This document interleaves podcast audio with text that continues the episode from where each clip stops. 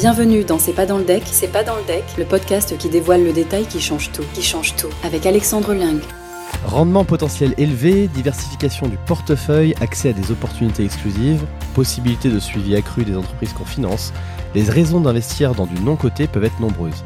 Et celles pour investir dans des entreprises portant des projets impact peuvent l'être tout autant. Après avoir investi dans le non-côté, quelles leçons en tirer? On se pose la question dans ce tout nouvel épisode de C'est pas dans le deck, le podcast qui dévoile le détail qui change tout. C'est pas dans le deck. Bonjour à tous, je m'appelle Alexandre Ling et je suis le cofondateur et CEO de Tudigo.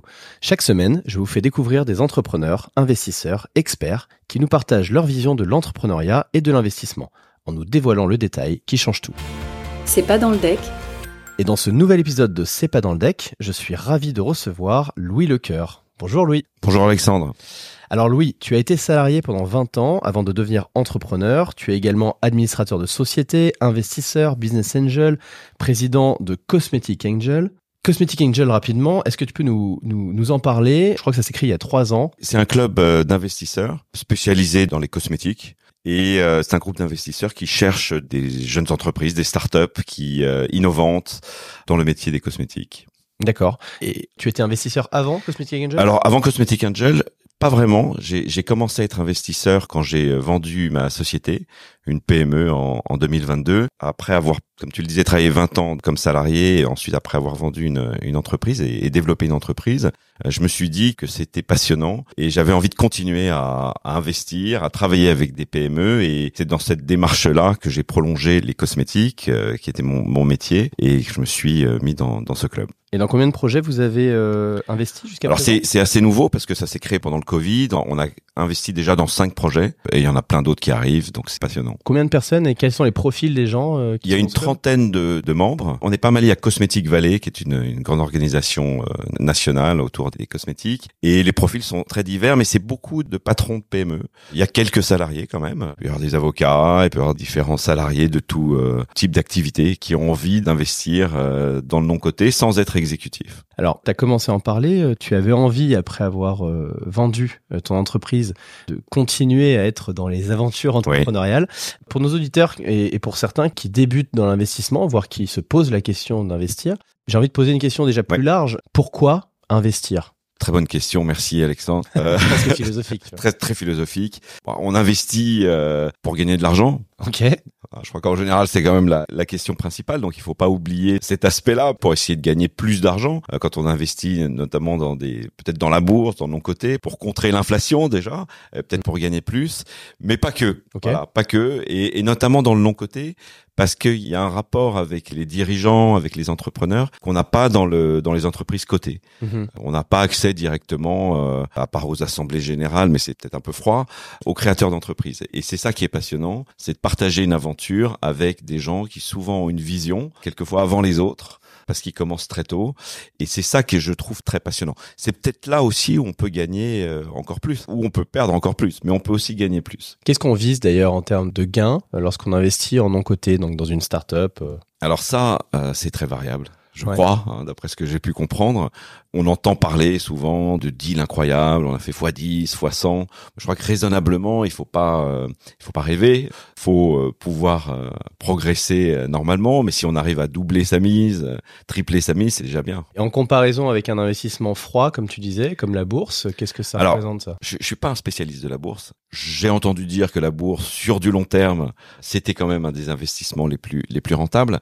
Maintenant, peut-être que les choses changent un petit peu. C'est difficile quand on parle aux, aux, analystes en ce moment de, de, suivre les cours de bourse. On a, on a du mal à comprendre ce qui se passe. Donc il y a quelque chose d'assez impersonnel pour un investisseur non professionnel avec la bourse et difficile à comprendre. Dans une entreprise non cotée, il y a ce rapport justement qui nous permet de comprendre un peu mieux ce qui se passe. Ouais. Et tu investis que dans des entreprises du secteur de la cosmétique Alors non. Tu t'ouvres à, à d'autres sujets? Non, et justement au début j'avais tendance à me dire bah, je vais aller vers le secteur que je connais bien.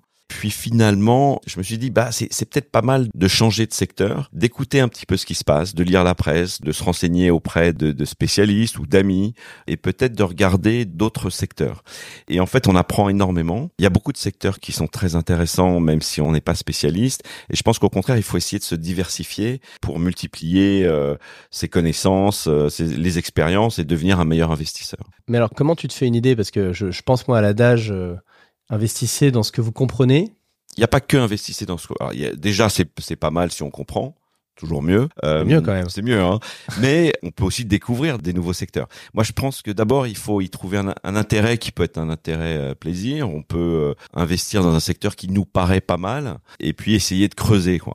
Je pense que le plus important, c'est qu'il y a, un, même si on connaît pas, c'est qu'il y a un plaisir particulier à découvrir un nouveau secteur, parce que ça nous oblige à creuser, à lire la presse, à poser des questions, à se renseigner. Donc il faut qu'il y ait quand même un intérêt, euh, un intérêt particulier, et ça doit pas être lié à un effet de mode à mon avis. Mhm. On, on, voit souvent qu'il y a des effets de mode. Alors aujourd'hui, on dit il faut investir dans la dans la deep tech. Si on comprend pas, si on n'aime pas ça, on n'est pas obligé. L'année dernière, il fallait investir dans les boîtes SaaS qui, qui Voilà. répondaient aux futures réglementations environnementales. L'année d'avant, c'était Il y a des modes. il y a des modes. Je pense que l'investissement c'est pas une mode. Ouais. Euh, ça traverse. euh, Pourquoi c'est pas une les mode? années parce que je pense qu'il faut il faut regarder le long terme quand on investit. Il faut pas regarder le court terme. Et par définition, les modes c'est court terme. Donc il, il faut essayer d'avoir une vue d'hélicoptère, de regarder le plus haut possible pour voir si cette tendance est réellement euh, pérenne ou si c'est juste un effet de mode. euh? Ok. On parle de plus en plus d'investissement à impact. Toi, quelle est ta, ta position sur le sujet? Est-ce que c'est quelque chose que tu regardes? Je dirais que je regarde quasiment que ça en ce moment. D'accord. Pourquoi? Euh, Parce que je pense qu'une la façon dont une entreprise est évaluée aujourd'hui sur ses profits ne le sera plus dans 10 ans ou dans 20 ans. C'est-à-dire ce qu'on appelle les aspects extra-financiers, Mhm. qui sont pas que les profits, hein, certaine façon, qui sont euh, la gouvernance, euh, l'impact sur la société, l'impact sur le- l'environnement, sur toutes les parties prenantes, comptera énormément et de plus en plus dans le futur. Donc si dès aujourd'hui les entreprises ne prennent pas ces aspects en compte, elles auront probablement dans le futur des valorisations moindres. Donc d'abord j'y crois, hein, je je suis pas euh, climato-sceptique, je pense que les entreprises ont un véritable rôle à jouer sur la société et sur l'environnement, mais si on prend le côté purement business, ce sera obligatoire de cocher un certain nombre de cases qui sont ces aspects extra-financiers. Et ça touchera absolument toutes les sociétés parce que euh, les, les grosses sociétés, quand elles rachèteront des, des plus petites, ou les fonds d'investissement seront obligés de suivre la réglementation qui va de plus en plus vers une prise en compte très très forte des aspects ESG. Lorsque tu parles des, des raisons d'investir en mon côté, hein, euh, au-delà de gagner de l'argent, tu sembles évoquer quand même qu'il y a tout un aspect passion finalement Oui. dans, dans l'investissement. Est-ce que si on se parle d'impact, euh, tu as des, euh, des thématiques, des critères auxquels tu es plus sensible? Alors, je pense que c'est important. Bon, évidemment, l'environnement. En fait, je pense que les, les entreprises euh, de demain doivent être, et même dès aujourd'hui, doivent être des activistes. Je pense qu'on peut être activiste et capitaliste. Je Mhm. pense qu'on peut sauver la planète peut-être encore plus facilement en étant entrepreneur et en faisant des profits. Donc, grâce à ces profits, on peut faire des choses. Donc, euh, il n'y a pas un aspect plus important que l'autre. L'environnement, c'est une évidence, mais c'est la société en général. C'est la façon dont les salariés sont traités, c'est la façon dont les fournisseurs, euh, dont les clients, dont on parle des parties prenantes, c'est-à-dire que tout ce qui tourne autour des entreprises doit être pris en compte. Évidemment, faut pas oublier les actionnaires. Il faut que les, les actionnaires retrouvent euh, l'argent qu'ils ont investi, mais c'est l'ensemble de cet écosystème qui doit être pris en compte pour que tout le monde soit bien traité et pour que l'entreprise ait, ait de l'impact sur la société en général. Et des projets à impact, euh, bon, depuis euh, quelques mois maintenant, c'est pas ce qui manque. Non. Comment est-ce que tu choisis dans lequel tu vas investir? Alors, il n'y a pas évidemment que l'impact. Que l'impact, ça doit être normal. Ça doit faire partie des critères comme la profitabilité, comme tout l'ensemble des aspects liés à la, à la gestion d'une entreprise. Moi, je regarde soit des entreprises qui sont du secteur, soit je lis beaucoup la presse. Je lis, je lis de plus en plus la presse économique pour comprendre aussi quelles sont les tendances de fond, hein, pas que les tendances euh, actuelles. Et je m'appuie aussi beaucoup sur des spécialistes comme Tudigo, qui étudient, qui savent euh, ce qui se passe, qui comprennent les entreprises dont c'est le métier. Et donc je m'appuie quand même beaucoup sur des spécialistes, mais pas que. hein, c'est aussi sur mes propres euh, convictions. Et euh, c'est pas parce qu'une grosse société ou parce que des gens euh, connus ont investi dans une entreprise que c'est forcément c'est forcément intéressant. Donc je me fais confiance beaucoup, mais je fais aussi confiance aux intermédiaires. Ok. Quels sont les points que tu regardes plus particulièrement que d'autres? Alors je regarde beaucoup évidemment l'équipe, l'équipe euh, dirigeante. Et c'est quoi une, une bonne équipe? C'est une bonne question.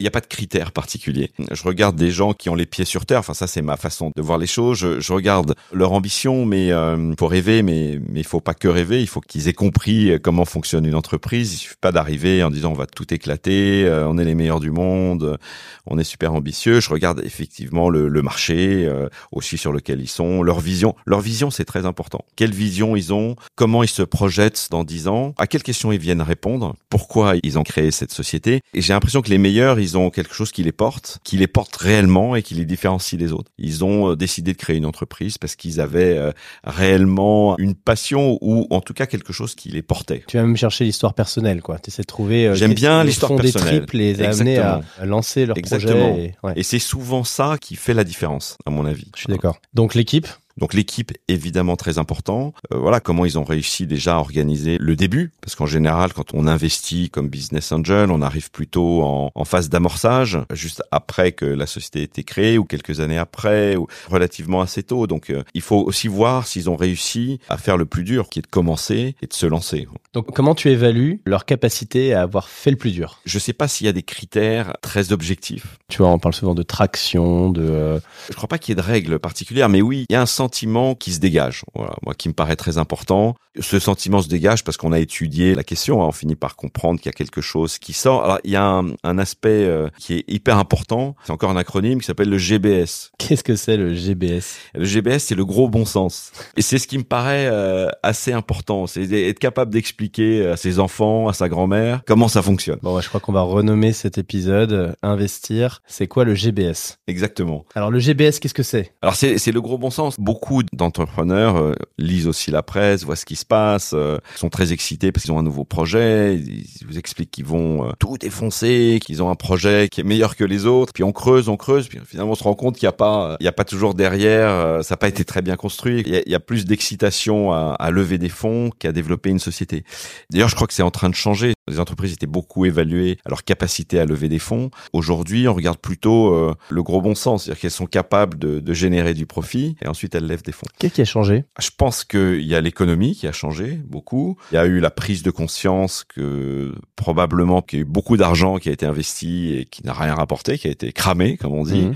parfois par des équipes euh, trop peu expérimentées ou qui avaient euh, pas conscience ou qui ne voulaient pas avoir conscience de l'argent qu'ils dépensaient. C'est-à-dire qu'on dépense pas l'argent d'investisseurs n'importe comment et peut-être qu'il y a eu des excès dans les startups et je pense qu'on revient à un investissement euh, qui va revenir, ça, ça a beaucoup baissé ces derniers mois mais qui va revenir probablement dans le futur avec, je pense, plus de bon sens. On vient chercher ouais, la bonne gestion de la boîte. euh, C'est voilà la bonne exécution, une bonne idée d'abord évidemment, une équipe dirigeante euh, motivée, euh, compétente, et surtout une bonne exécution. C'est qu'on peut faire un investissement qui n'est pas l'investissement du moment, qui peut être relativement classique industriel, mais bien exécuté, c'est encore plus puissant que la start-up du moment euh, qui est sur le segment qui cartonne. On a parlé de la vision, du pourquoi ils le font. Quelles sont les questions que tu poses aux fondateurs avant de décider si tu vas poursuivre ou pas l'analyse du dossier? Les deux, trois questions sur lesquelles, pour le coup, il faut avoir vraiment la bonne réponse. Là. Il y a une question que j'adore poser, c'est qu'est-ce qui vous empêche de dormir? Je la pose en général à la fin des entretiens et ça surprend toujours un petit peu, mais c'est important parce que il y a toujours un sujet. Alors le sujet, ça peut être trouver des clients, avoir peur de pas se développer assez vite, se dire qu'on n'a pas les compétences, etc. Et bah euh, oui, quand on est chez soi, euh, on pense à sa journée et il y a souvent un ou deux sujets qui ressortent en particulier. Donc c'est une façon euh, de faire ressortir le sujet principal. Ensuite, c'est des questions euh, sur leur démarche. Qu'est-ce qui les ont amenés à créer cette société, tout simplement, au-delà de questions purement financières. Donc j'aime bien creuser ça, creuser cet aspect-là et faire parler les dirigeants d'eux-mêmes. Quel est leur parcours Qu'est-ce qu'ils ont fait Ça, c'est assez excitant. Est-ce qu'il y a des red flags? Alors, Des euh, indicateurs, euh, des phrases des, euh, ouais. que tu vas entendre et là, qui, pour le coup, pas. vont allumer toutes tes alarmes? Il y en a pas une. Hein. Moi, c'est vraiment le sentiment qu'ils ont, ils ont pas ce GBS. quoi. Ils ont pas de bon sens. Ils voient le pognon, ils voient le business, mais euh, ils ont pas vu l'essentiel, l'organisation, je sais pas la, la façon dont ils vont gérer les salariés. Ça, c'est peut-être lié aussi au fait que tu as été entrepreneur. alors c'est ça aussi. Une entreprise, c'est un, c'est un ensemble de gens qui sont évidemment les salariés, qui sont les collaborateurs. Ça me paraît essentiel. Je crois beaucoup à l'actionnariat euh, d'ailleurs des, des, des salariés. Je pense que c'est c'est vers ça qu'il faut tendre. Mais c'est vraiment la façon dont on traite tout le monde. hein. Bien traiter un fournisseur, c'est extrêmement important. Bien traiter un client, c'est extrêmement important. Bien traiter un actionnaire, c'est évidemment important. Bien traiter les banques, bien traiter euh, la région, euh, la ville dans laquelle on est, euh, prendre en compte tous ces aspects-là. Si ça n'est pas pris en compte, ça c'est des red flags. Mhm. Clairement, euh, c'est important. Ensuite, quand il y a trop d'acronymes aussi, ça, ça, ça m'énerve. il, y a, il y a tellement d'acronymes, tellement d'anglicismes. Tous, hein, on on est un peu obligé d'aller vers ça. Et quand il y a des mots euh, incompréhensibles, au bout d'un moment, j'en ai, j'en ai ras le bol. Quoi. Il y a un moment, là, je me dis, tiens, c'est pas, ils ont pas les pieds sur terre. Ils, mhm. ils sont trop dans le côté purement investissement. Bon, ils ont bien compris comment ça marchait. Et puis, je sais pas, ils balancent des, des termes. Euh, quand on est entrepreneur, on est obligé d'avoir les pieds sur terre. Après avoir investi dans, dans plusieurs boîtes, quelles sont les, les trois leçons que tu en as euh, déjà tirées? Alors, il faut être patient. Ça, c'est très important, la patience. On a toujours peur de rater la bonne affaire. On a des copains qui investissent, on lit encore une fois des choses dans la presse, on se dit, voilà, mais si, si j'investis pas là, j'ai raté. Mhm. On a peur de rater le bon deal. Et d'ailleurs, c'est marrant parce qu'on le voit euh, même chez des investisseurs professionnels, institutionnels, peut-être même encore plus. Peut-être plus. Ils se disent ah bon euh, et puis il y a un petit peu d'ego. Hein. Il y a beaucoup d'ego chez, chez les plus gros. C'est chez les plus gros, c'est pire. C'est encore plus gros. Mm. ils se disent mais si j'investis pas là avec cette personne en plus connue, il va gagner plein d'argent, il va passer devant moi ou il aura tout compris. Non, il faut être patient, faut faut savoir laisser passer euh, des bonnes affaires ou un bon deal. Il y en aura d'autres. Faut jamais avoir de regrets. Non, faut pas avoir de regrets. Dans la vie et en investissement. Exactement. et si on passe à côté, c'est pas grave. Ça s'appelle du gros bon sens. C'est vrai pour la vie et c'est vrai pour l'investissement. Donc le premier, c'est la patience. La patience. Pas avoir peur de rater la bonne affaire. Ensuite, il y a se faire confiance tout en écoutant les autres. Ok. Donc ça veut dire se faire confiance en écoutant les autres, c'est-à-dire qu'il faut pas investir tout seul. C'est un peu dangereux de se lancer tout seul euh, quand on connaît pas un marché, quand on n'est pas tout à fait sûr, quand on n'a pas d'expérience et, des, gens expérimentés, il y en a pas beaucoup, hein, des professionnels de l'investissement, il y en a très peu. Je, suis assez novice, hein, j'apprends, c'est pas mon métier l'investissement, donc j'investis pas tout seul. Si j'ai pas euh, posé des questions, s'il y a pas un professionnel quand même derrière qui peut me dire si la boîte est costaud euh, financièrement, qui a pas fait des due diligence, qui a pas étudier euh, un peu plus en profondeur pour savoir comment se porte la société. Après, tu as un gros bon sens de, de chef d'entreprise. Et eh ben toujours ensuite. Alors moi, j'ai peut-être l'avantage d'avoir cette expérience-là, mais je pense que quand on est salarié, on a aussi un gros bon sens. D'ailleurs, quelquefois, dans les questions qu'on pose à des actionnaires, celle qui déstabilise le plus, c'est celle de, de, gens qui sont pas des professionnels et qui vont mmh. poser une question, qui vont mettre le doigt sur le point auquel personne n'avait pensé. Il faut pas avoir peur de poser. D'ailleurs, quand on est dans un face aux dirigeants, quand on a une visio, quand on est devant eux, à poser des questions qui paraissent euh, débiles entre guillemets, qui paraissent euh, absurdes. Au contraire, faut vraiment pas hésiter à les poser. Faut se faire confiance dans ce sens-là. Essayer de mettre le doigt là où, euh, on, trouve qu'il y, y a, quelque chose qui va pas. Quoi. Donc il faut se faire confiance de ce côté-là. Et si on le sent pas, faut pas investir. C'est pas parce qu'il y a des professionnels qui disent faut absolument investir qu'il faut investir. Les professionnels se trompent aussi, et c'est normal. Faut, faut écouter son intuition. Il faut écouter son intuition, mais quand même écouter aussi les autres. C'est pas simple, et encore une fois, ça veut dire qu'il faut pas se précipiter, prendre le temps de, de bien comprendre poser des tu dis prendre le temps. Tu passes combien de temps à étudier un dossier ou tu laisses s'écouler quel délai pour, te, pour prendre ta décision? bah, J'aime pas être pressé. Moi, j'ai besoin de plusieurs euh, mois. Si on me dit c'est une bonne affaire, faut le faire tout de suite. En fait, ça me refroidit tout de suite. J'investis pas. Si je me sens pressé, si, si on me pousse, ça va pas du tout. C'est, je me dis c'est qu'il doit y avoir un problème. Parce que si c'est si génial, euh, tout le monde aurait dû déjà investir. Après, il arrive que tu, tu sois en fin de tour, le tour est en train de se closer, et donc euh, bon. Ça, ça peut arriver. Donc il faut. Il y a une deadline. Il y a une deadline. Donc quelquefois, bah oui, il faut peut-être réfléchir plus vite. Mais c'est pas grave. Moi, je, je préfère euh, rater la deadline et puis attendre le prochain investissement en me disant il y aura d'autres choses. Encore une fois, ce sont des professionnels. Il y aura d'autres affaires. Maintenant, si c'est un sujet que je connais bien, qui me plaît, effectivement, il y a plus qu'une semaine pour investir. Je peux passer un, peu plus de temps pour comprendre ce qui se passe. Je veux pas faire de généralité. Quelquefois, oui. Si il y a une opportunité qu'on veut pas rater, il faut aussi, faut y aller. Troisième point, il faut y trouver un plaisir. Quand même je parlais du côté qui pour moi est plus froid, dans lequel il y a euh, il y a pas de rapport avec les dirigeants. Quelque part du, du non côté c'est plus chaud, hmm. c'est plus c'est plus intense, c'est plus excitant et c'est vivant. Euh, c'est plus vivant, voilà, c'est plus vivant et je trouve que quand c'est plus vivant, on a envie d'en savoir plus, on a envie de comprendre, on a envie de se faire sa propre analyse, on a envie de rentrer dans le détail, c'est plus passionnant. Donc s'il y a pas un petit peu de plaisir, je je vois pas trop l'intérêt. Même si on connaît pas le sujet, c'est pas grave, c'est l'occasion d'apprendre. Il faut se faire plaisir. Moi, je suis très comme ça aussi. Merci beaucoup Louis d'avoir répondu à mes questions et pour tous tes conseils. Alors si comme Louis, vous avez envie de découvrir, d'investir et de vous faire plaisir avec des projets impact, rendez-vous sur tudigo.co. Tudigo vous a présenté C'est pas dans le deck, c'est pas dans le deck, le podcast qui dévoile le détail qui change tout, qui change tout.